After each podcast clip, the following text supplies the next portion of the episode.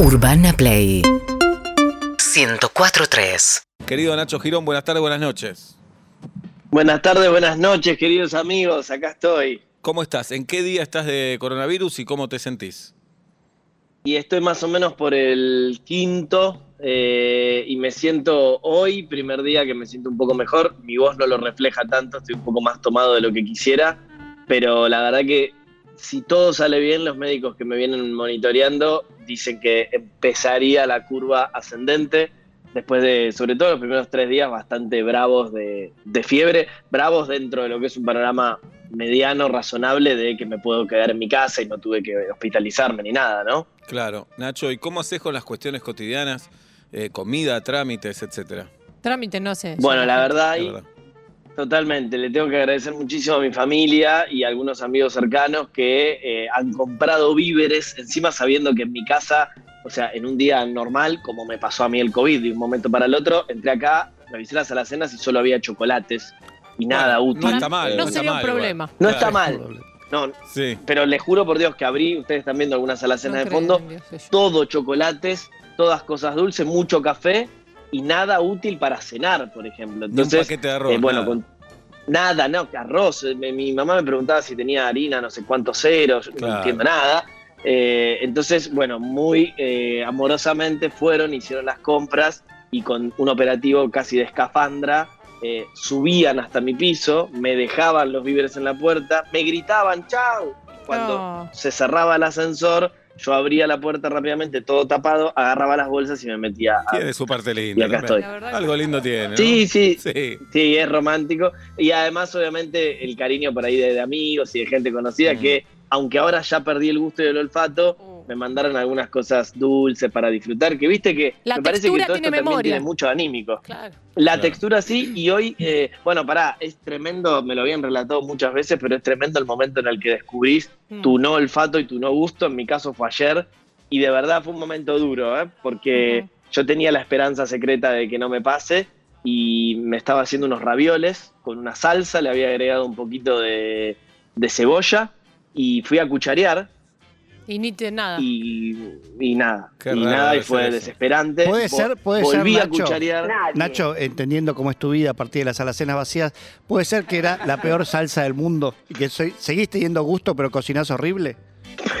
No lo descarto, no lo descarto porque sabía muy mal y dije, bueno, evidentemente mi- mis, mi- mis condiciones culinarias no aumentaron, pero fui a hacer la prueba y dije, a ver si esto viene de la mano del olfato también. Entonces solté la cuchara, que no tenía gusto a nada, voy corriendo al baño, agarro un perfume, me mojo la, acá la muñeca, muñeca. pero la mojo, no es que le tiro, la mojo y apoyo la nariz sobre ese agua y no había olor Uh, tampoco y no, es no, no. desesperante, ¿no?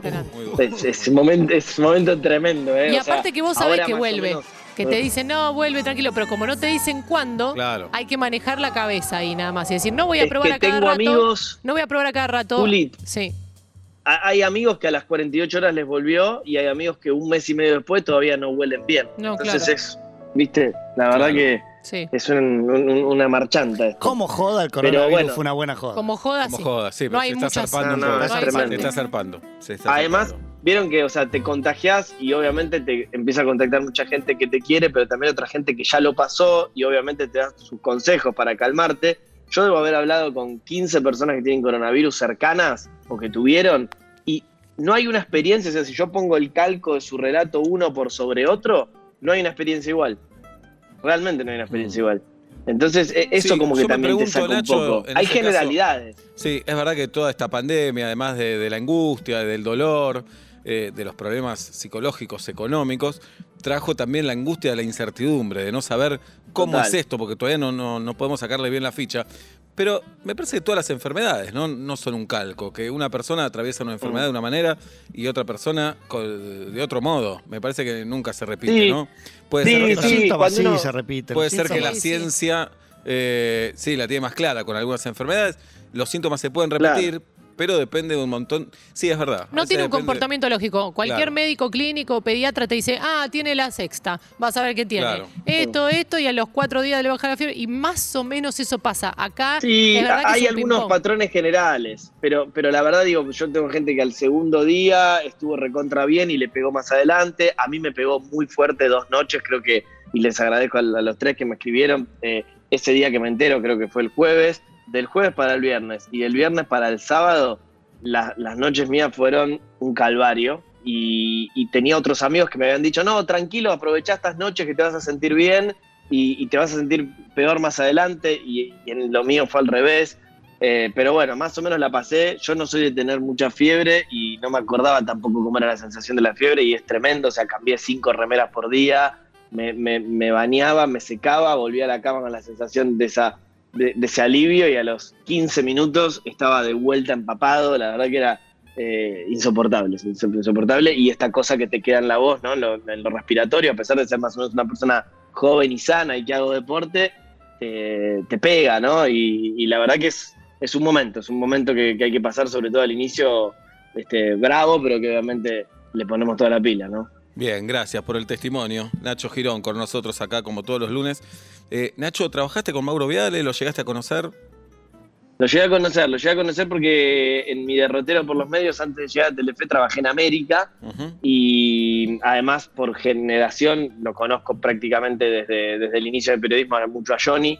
Eh, así que sí, eh, no sé si estrictamente laburé, pero fui de invitado a sus programas un par de veces, que, que ahora es como, como un hito que lo recuerdo, porque la verdad que fue siempre muy generoso conmigo, ¿no? O sea, un tipo periodísticamente muy exigente, muy bravo, todos lo dicen, pero por ejemplo cuando yo saqué mi libro sobre la salada, muy generosamente me invitó a presentarlo al famoso programa donde había 200 personas en el estudio, ¿no? Y yo era uno que estaba ahí, cada tanto se acordaba que estaba ahí, me, hizo algunas preguntas y después me, me preguntaba otras cosas. Era como bastante divertida la dinámica del aire, así que sí, algo lo conocí, no puedo decir eh, soy amigo por, por una cuestión de generación, pero sí, por supuesto, mucho más este, cercano a, a- a Johnny por la edad, digamos, ¿no? Bien. Bueno, Nacho, eh, estás en tu casa, no tenés mucho para hacer, entonces yo decía hacer esta presentación y después charlamos de qué temas en un rato. Bueno, a ver, yo les propongo esto. Obviamente el, el- el coronavirus es el tema que siempre nos atraviesa, pero hoy quiero hacer especial foco en esto. ¿Cómo está el sistema de salud?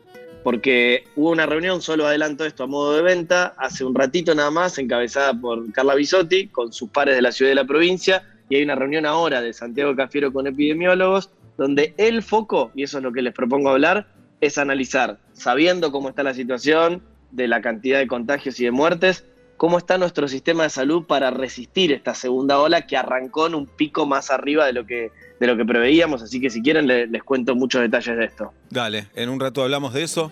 Nacho, quédate porque hoy vamos a conocer la cara de Héctor Di Payaso, del Feo Larramendi, del Tano Caprese, de la Piba.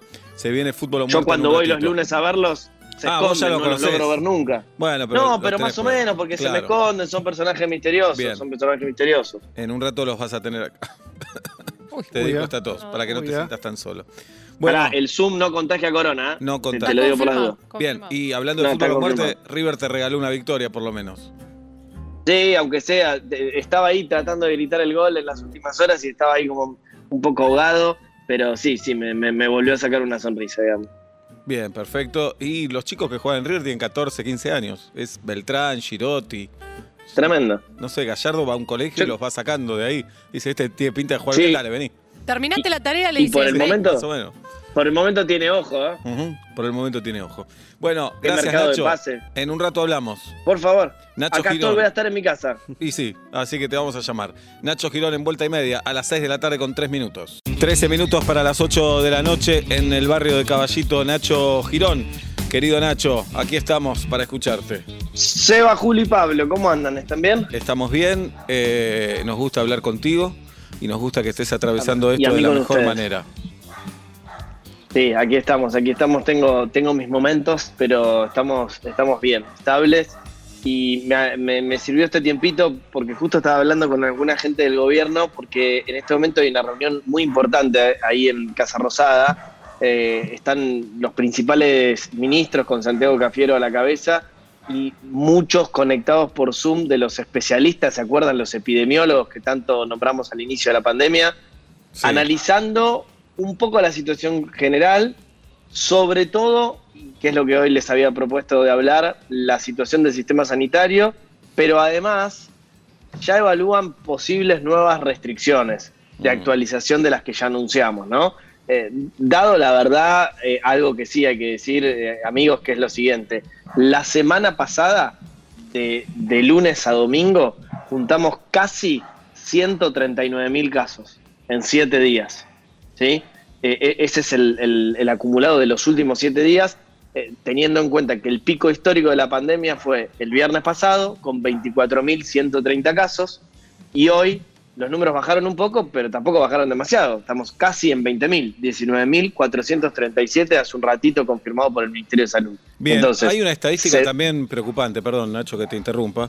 Sí, sí, que, sí, dale. eh, además de contagiarse, eh, los jóvenes, personas ya no tan grandes, sino que también hay un alto porcentaje de- jóvenes en terapia intensiva. Sí, ahí ah, voy a ser cauto con, lo- con los números porque hoy se lo Sí. pregunté a la gente de Bisotti y me decían, ¿aumentó en las últimas semanas la cantidad de jóvenes que utilizan camas de hospital y de terapia intensiva? Sí, pero en los últimos días volvió a bajar. Entonces, lo que me decían textual y me pasaron algunos gráficos eh, es, aumentó, después se moderó, ahora bajó un poco, no están los suficientes datos y de hecho desmentían las notas que habían publicado para decir que es una tendencia porque sería incorrecto. Ahora, sí es correcto decir que es verdad que se están eh, internando más jóvenes. ¿Y esto por qué? Y me pasaban este dato interesante. Fíjate, la franja de contagios que va de entre los 25 a los 49 años creció un 50%, ¿sí? Y además tienen, según las estadísticas oficiales, porque ellos tienen todo monitoreado, un promedio de 17 días de internación. Por ende, eh, se contagian más y están bastante tiempo en, utilizando distintas camas del sistema sanitario. Y ahí creo que por eso está bueno que lo marques esto, porque te empieza, eh, a encontrar algunas claves de lectura de por qué el sistema sanitario ahora sí más que nunca empieza a ser motivo de preocupación, ¿no? Claro, porque aparte de robustecerlo, que es lo que siempre se habló el año pasado, que se dio tiempo, por eso las restricciones al principio tan severas, para que se esté robusto el sistema de salud, si los casos suben tan exponencialmente, va a haber números que Totalmente. no había de jóvenes internados, porque al haber más casos hay mucho más muestreo de todo eso que está pasando y, no alcanza ningún Juli. sistema, no Sí. este, ninguno. Mirá. Es importante que des la estadística, porque muchas veces decimos hay mucha gente internada, muchos jóvenes, entonces mucho para vos puede ser un número, para mí otro, entonces es importante ir a la estadística y al dato real.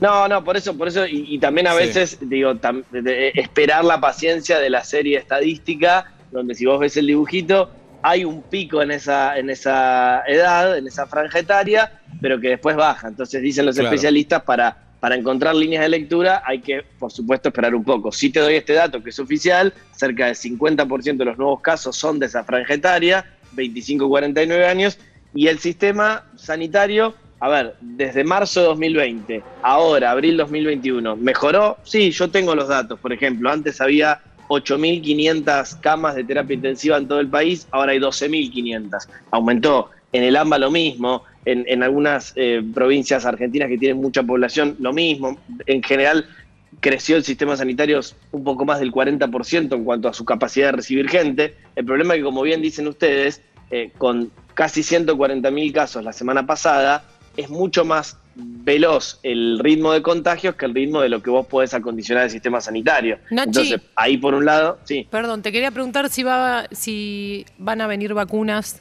eh, prontamente, si hay algún dato. No. Eh, con- seguimos con la, con la línea de lo que veníamos contando, ¿no? O sea, estos envíos poco a poco de las vacunas que ya sabemos, que sobre todo son la, la Sputnik, el mecanismo COVAX que te manda otras vacunas y las chinas, y se viene acelerando el ritmo de vacunación. Eh, tengo también, porque siempre me los piden, los datos actualizados que dan cuenta que ya se distribuyeron 7 millones de vacunas, ¿sí? Y que hay 4.600.000 personas que se vacunaron con la dosis 1, que acuerden es lo que está apuntando el gobierno, ¿no? Vacunar más con la dosis 1 y no tanto con la segunda dosis para que justamente más, más gente esté eh, vacunada. Lo que se está analizando en esta reunión, que hablaba en estas últimas horas con Bisotti, es por un lado tenés explosión de casos, por otro lado tenés nuevas variantes de los casos, nuevas cepas que están dando vuelta. Una vacunación que está acelerando su ritmo, pero que todavía tiene cierta lentitud por, por la complejidad de nuestro país y empieza a haber una tensión en el sistema sanitario. Entonces lo que nos piden las autoridades a todos nosotros comunicadores es eh, pedir por favor la toma de mucha conciencia. Y hoy me hablaban de un concepto interesante que siempre me lo cuenta el doctor López Rossetti, que es el temor útil, ¿no? O sea, no meter miedo porque sí, pero sí tener este temor útil que, que llaman los especialistas, que es una alarma para corregir una situación. Y la situación que hay que corregir es que de verdad está habiendo demasiados contagios para los que el sistema sanitario puede sostener. Entonces, más que nunca hay que tener esta conciencia, porque cada cama que ocupemos alguno de nosotros contagiado eh, realmente satura el sistema, ¿se entiende? Perfectamente, ¿se entiende? Sí, lo podemos llamar me- eh, miedo útil, lo podemos llamar responsabilidad, conciencia social, Sí, sí. solidaridad, tiene un montón de palabras, ¿no? Sí, Porque- sí, sí, y, y- y también decir la verdad sin, digo, sin asustar, pero sí, digo, datos que son reales. Yo, la verdad que todos estos días, aprovechando también que estaba en casa, hablé con un montón de, ministros y de gente relacionada con el sistema sanitario y lo que me decían es, hay todavía paño para, para aguantar a gente que vaya a estar internada, pero el sistema privado en, en el AMBA, en las dos Buenos Aires, está bastante congestionado, en algunos lugares cerca del 90% de ocupación, y ya está viendo traslados, que esto también hay que decirlo para ser conscientes, de gente que se enferma en un lugar y, y la- lo llevan a una cama a 100 kilómetros de su casa. Esto antes no pasaba, entonces son todas señales que a los especialistas los alertan para eh, justamente promover más responsabilidad, me gusta esa palabra, Seba, eh, que nunca. Sí, sí, no, no tiene que ser miedo. Todo tiene un tope. Claro, el Total, pánico, total, el miedo no sirve, pero hablar con datos. No, no, no, ni hablar. Y la responsabilidad de la distancia, el barbijo, el, el alcohol en gel. Y aún así, acá estamos diciendo que si quieren ir al teatro es un lugar seguro y entendemos la situación económica de un montón de gente que necesita trabajar eh, y nadie está diciendo que no lo haga. Al contrario, de hecho, nosotros No, estamos nada. viniendo a trabajar porque tenemos la suerte de hacerlo y porque tenemos instalaciones que están eh, puestas para, para, para este momento, para esta situación. Pero hay que hacer todo Sí, con y- responsabilidad y con conciencia. Y decir lo bueno, Seba, que por ejemplo en este contexto que es delicado, hasta acá, por ejemplo, las últimas medidas anunciadas por el gobierno empezaron a surtir efecto. Por ejemplo, bajó un poquito más del 50%, 52% según las estadísticas oficiales, eh, la circulación de gente en las dos Buenos Aires. Y eso, que la es una muy buena noticia. Y eso que la restricción es bastante leve. Es que es por el número de casos. Bueno. La restricción es, eso. eh, Sí, interna, es decir, che, claro. lo dejo para dentro de dos semanas, a ver si todavía... Bueno, eso es una buena noticia entonces, Claro. que la gente tome eh, esa Sí, sí, decisión. totalmente. Sí. cin- 52%, 2 millones de personas menos circularon en los últimos días, cerrados de estadística, ¿no? Que fueron, por supuesto, el sábado, el domingo y un pedazo de hoy. Es una buena noticia. Lo que sí puede llegar a pasar, y lo están charlando ahora mismo, estaba esperando novedades, todavía no las hay porque están reunidos ahora, es que haya algunas medidas más puntuales con respecto a, eh, por ahí, algún encierro un poco más largo el fin de semana, pero siempre sin a- eh, afectar, que esto siempre lo digo, las actividades económicas principales, ¿no? En eso Bien. podemos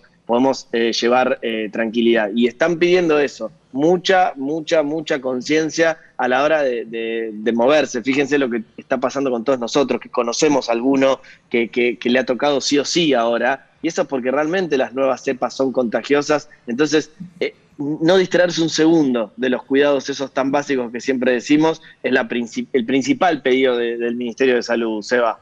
Gracias, Nacho. Abrazo grande, que te mejores, que la pases bien y la semana que viene volveremos a hablar o durante la semana seguramente. Claro que sí, ustedes saben que siempre teléfono abierto para ustedes. Gracias amigos, los quiero. Gracias a vos, te queremos también. Nacho Girón, Urbana Play 1043.